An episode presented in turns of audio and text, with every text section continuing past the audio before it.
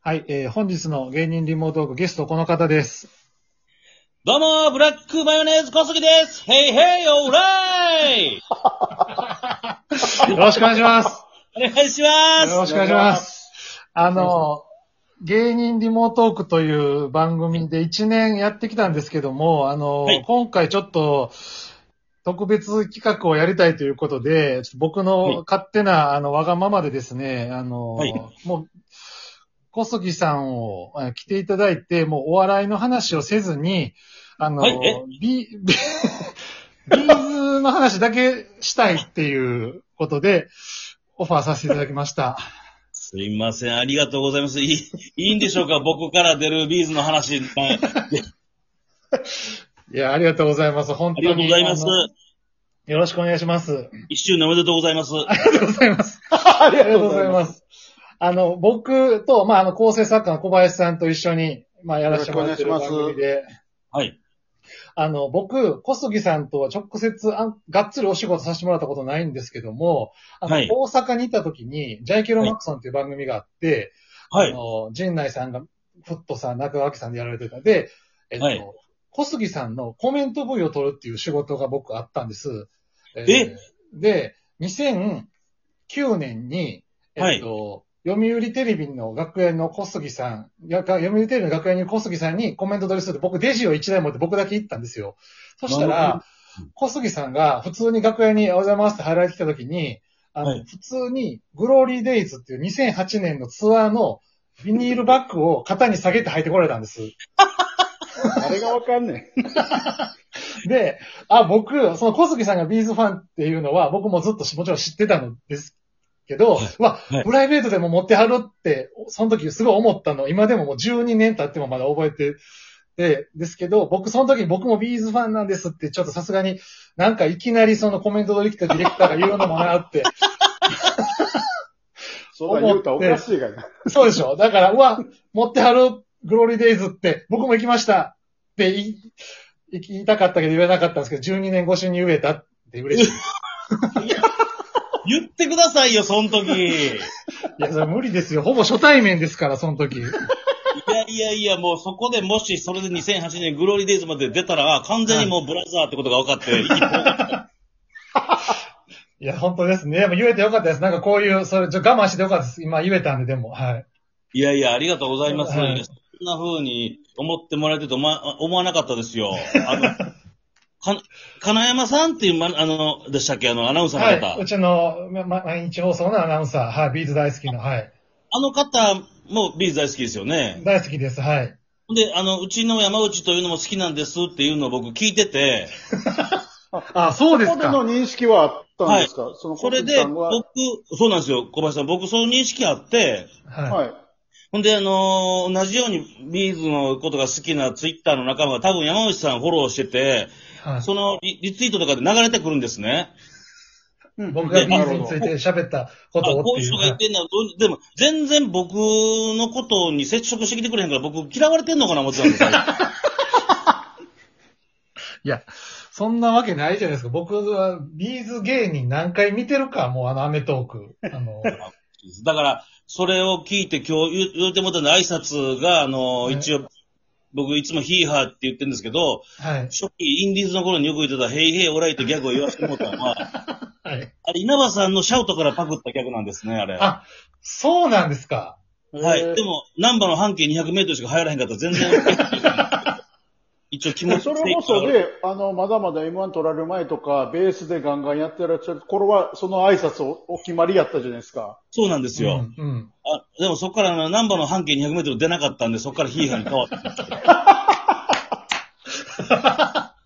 ヘイヘイオーライは、稲葉さんのコールレスポンスのあの感じから来たってことですかいわゆるそうなんですよシャウトというか、はい。はい、そうなんです。ええ全く知らなかった。そうです。この、このギャグの説明したのここが初めてかもしれないです。 誰にも聞かれへん。いや、僕、あの、今回、こう、お声掛けさせていただいて出ていただけるってなって、こう、小杉さんとビーズの、この関係性というか、なんか、他に喋ってはることあるのかなと思って、いろいろネットレベルで検索したんですけど、あんまり出てこなくて、はい、そうですね。あんまり喋ったことないです。そうですよね。なので、あんまり、なので予備知識というか、まあ、ない状態でちょっと今回いろいろ伺えたらなと思ってるんですけども、はい、うんあの、ありがとうございます。そもそも、なん、きっかけというか、はいファンになったきっかけからちょっと、いいいですか伺っても。いいんですかはい芸芸人希望トークでこんなこと喋っていいんいですや、かもういいんです、もう。あすいのません、お笑い論結構語ってくれてるんですけど、みんな今日はいいです、もう。はい。大丈夫です。はいつになったフらァンクラブ通信の1ページやんか、こんな。いまあ。 いいんです。今日はそれがしたかったんです。あの、はすい。いません。ぜひ、あのーはい。学生時代、はい。まだ全然 CD を借りてテープにダビングする時代だったんですよ。僕48年生まれですから、昭和。はい、はい。それで、別に兄とかもいなかったから、そういう兄からの影響みたいなのもなく、たただなんとなくテレビで流れてる歌謡曲を聴いてて、はい、はい。まあそれぐらいの音楽しか興味がなくて、はい。で、高校時代ラグビー部で、えーのー愛知県の方にあの、遠遠征の試合に行ったんですよ。もう2泊3日、3泊4日ぐらいで。はい。その時に、もう自分の持ってきた、その時トンネルズさんとかも聞いてたんですけど、あそういう曲も全部聞き飽きたから、あ。はい。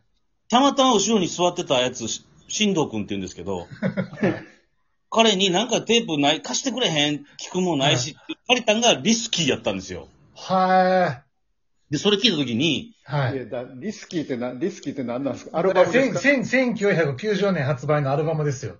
あーよし知ってんな1990年の話ですわ、だからこれ。はい。そうです Easy Come Easy Go とかが入ってるやつです、小林さん。そうあの時代。うん。はい。それの、そのアルバムを借りて、僕予備知識なくはい。聞いたんですよ。なんとなくヒットスタジオに、あの、TM ネットワークの弟分ですみたいなんで、デビューした、あーだけだったんですけど、ちゃんと認識して聞いてなくて、はい。はい。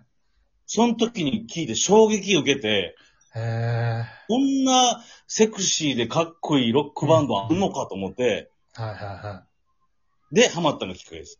いはい。へー。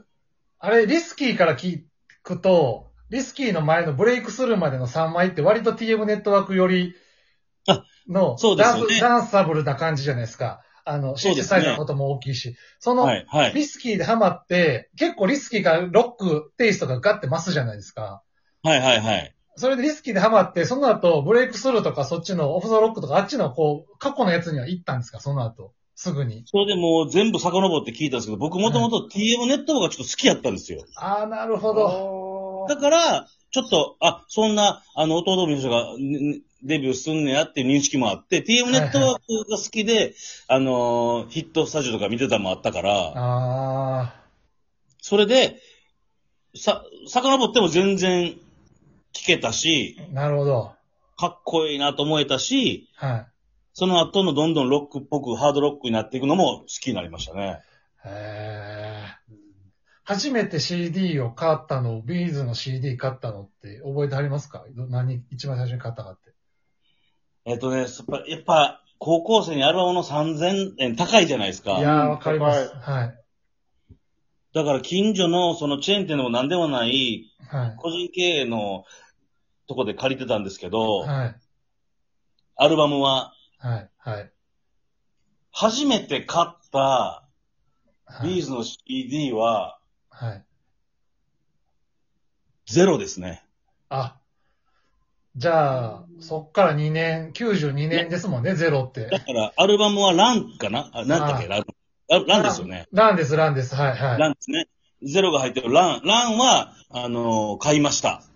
へだから、そのリスキーとか、ーはい。ランに入ってる曲ってこう、好きな女性に振り向いてもらえへん男のこの葛藤とか、ちょっと弱々しいけど、みたいな部分があるじゃないですか。はい、はい。めちゃくちゃチェリーボーイでそれ聞いてキュンキュンしてました ね。確かに。でも、あの、モテてない男の歌ばっか歌ってくれるから、童貞時代でも全然聴けますよね。そう本そう当なんにですえよ。ーそんな印象全くなかった。そうなんですね。知らなかった。俺はイケてるとかっていう、なんか俺、す幸せな恋愛の歌ってほとんどないそうで。すもんね、初期の頃も。へえそれがね、チェリーボーイの俺にはビシビシきますからね。や、そうなんです。まあ、そこのギャップも、ステージであんなシャウトしてるけど、歌ってることはめちゃくちゃめめしいみたいな、ね、あこのとも、はい、もうたまらんですよね。そうなんですよ。えだから、あのー隣の席でただ好きな女のことを考えながらクレイジーランデブーっていうわけの わからん感情で聞いてましたね。えあの車もないし、何もない。車、好きな女の子、無理やり車に乗せてドライブする歌ですよね。はいはあいのはい自転車しかないのに、それを見な がら。俺もこうなんやろうなとか思いながら。僕もあの、こういう、僕、男中高、男子校で、あの、まず恋愛する対象がいなかったんで、恋すらしてなかったんですけど、恋心を聞きながら、あいつかこんな恋するのかなって 思ってました。忘れない、いつまでもこの恋みたいな恋すんのかな、俺もって中学生の時にあれを聞きながら、忘れないと思う思い出がないのにね。そう、な、何の思い出もないですよ。付き合ったこともない し。そもそも好きな子もいないんですけど、あの、なんか、彼女と喫茶店行ってミルクティーか、喫茶店なんで行く日来んのかな、俺が、みたいな。俺よりもゼロから想像してる人がいました、 ね。はい、もう、もう、もっと手前です。好きな子がいなかったんで。まあ一応僕は驚愕やったんでギリ勝ってます。いやー、そうか。じゃあそっからだからもう、じゃあ三、もうビーズの活動時代も32年、3年ですけども、30年ぐらいずっとってことですよね。っからもそうですね、もなるほど。ちょっとあの、一本目がお時間来てしまいましたので、あの、う。え早っ。ち ょっと、続きは二本目にお願いいたします。すいません。はありがい、とおうござ願いいます。します。